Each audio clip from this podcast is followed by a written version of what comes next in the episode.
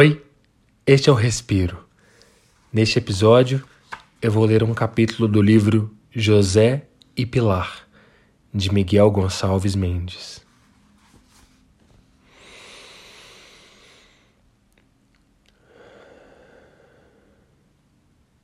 Pilar. Cheira a tomilho. Talvez seja a vida. Acho que é importante todo dia tocarmos a matéria, para estar em contato com a matéria. Sim, quem está cavando no campo já está em contato com a matéria. Ou quem está trabalhando numa empresa, numa cadeia de montagem, está com as mãos na matéria. Sim, mas até os homens que estão na cadeia de montagem e que vêm cansados do trabalho, vencidos, esgotados, para sua humanidade não seria nada mal chegar em casa e descansar umas batatas e descascar umas batatas. Acho que se todos nós entrássemos na cozinha, o mundo seria um pouquinho melhor. Claro que para isso teria que haver cozinhas no mundo todo, o que não há, mas enfim. Uma amiga minha, uma grande amiga minha, Dulce Chacon, estava com câncer. E o marido, nos últimos dias da vida dela, da escassa vida que teve, porque morreu muito moça, nos mandava mensagens dizendo como estava Dulce, uma escritora traduzida para o português, e todo dia Miguel Ângel nos dizia como ia Dulce. Um dia recebi uma mensagem, nós, os amigos, recebemos. Evidentemente era um SMS desses mandados a todos os contatos que dizia: A cozinha cheira a tomilho. Algo está acontecendo nessa cozinha. Talvez seja a vida. Assinado por Dulce morreu no dia seguinte. Ela saiu do hospital para morrer em casa. E na noite que passou em casa, como que reviveu. E foi para a cozinha. E da cozinha nos mandou a última mensagem, que era sua despedida. A cozinha cheira a tomilho, algo está acontecendo nessa cozinha, talvez seja a vida. E desde então, eu sempre digo que a cozinha, que o cheiro de tomilho é o cheiro da vida e que se o mundo cheirasse a tomilho, vai ver que estaríamos em outra situação. Mas não. Empenharam-se no sentido de que tem de cheirar a petróleo e a prédios de vidro, e a perversão e mentira, e a G8, e a dinheiro, e a plutocracia. E os poderosos do mundo rolam de rir, porque eles rolam muito de rir. Se agora falarmos de tomilho aos que estão reunidos no G8, incluindo o presidente da Comissão Europeia, terão um ataque de riso. Porque não entendem nada.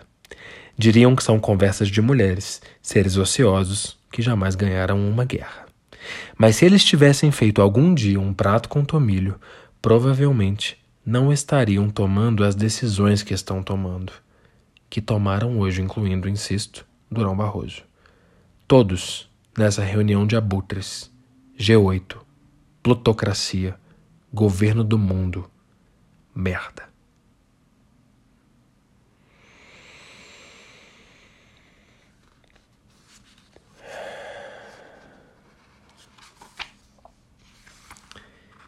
Esse é um trecho muito curtinho, mas é muito significativo desse livro incrível e lindo que se chama José e Pilar, que é um livro desse documentarista chamado Miguel Gonçalves Mendes, que é um sujeito sensacional que fez um filme em 2010.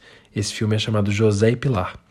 E ele mostra é, o cotidiano da relação que existe entre o escritor José Saramago e a mulher dele, Pilar Del Rio. É, o Miguel é português. Esse filme ele é coproduzido pela Eu Deseio, que é uma produtora dos irmãos Amodova, e pela O2 Filmes, que é uma produtora do Fernando Meirelles, o cineasta brasileiro. Eu recomendo demais esse filme, recomendo, recomendo demais também esse livro, que traduz então essas entrevistas é, que deram origem ao filme.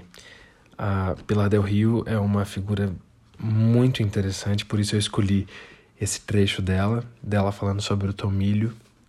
Eu acho isso muito legal.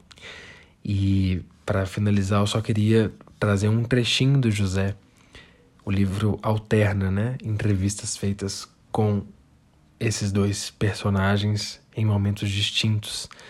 Então, para fechar, eu só vou trazer um trechinho do José aqui. Ele diz assim: Para mim, o ideal de vida é ser uma árvore. A árvore está ali.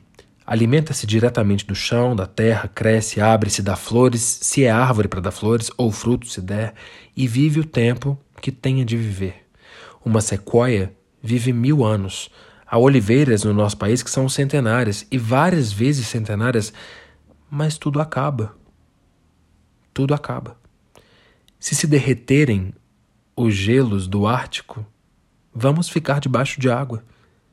Um dia a Terra desaparece, o Sol apaga-se, o sistema solar acaba e o universo nem sequer se dará conta de que nós existimos. O universo não saberá que Homero escreveu a Ilíada. Eu sou Fred Botrel, nas redes sociais, arroba Fred Botrel, e este é o Respiro, o projeto de um podcast de literatura contra a falta de ar. Esse projeto eu faço com a minha amiga Lívia Aguiar, que nas redes sociais é arroba eu sou à toa. É isso. Boa tarde, bom dia, boa noite. E até o próximo respiro.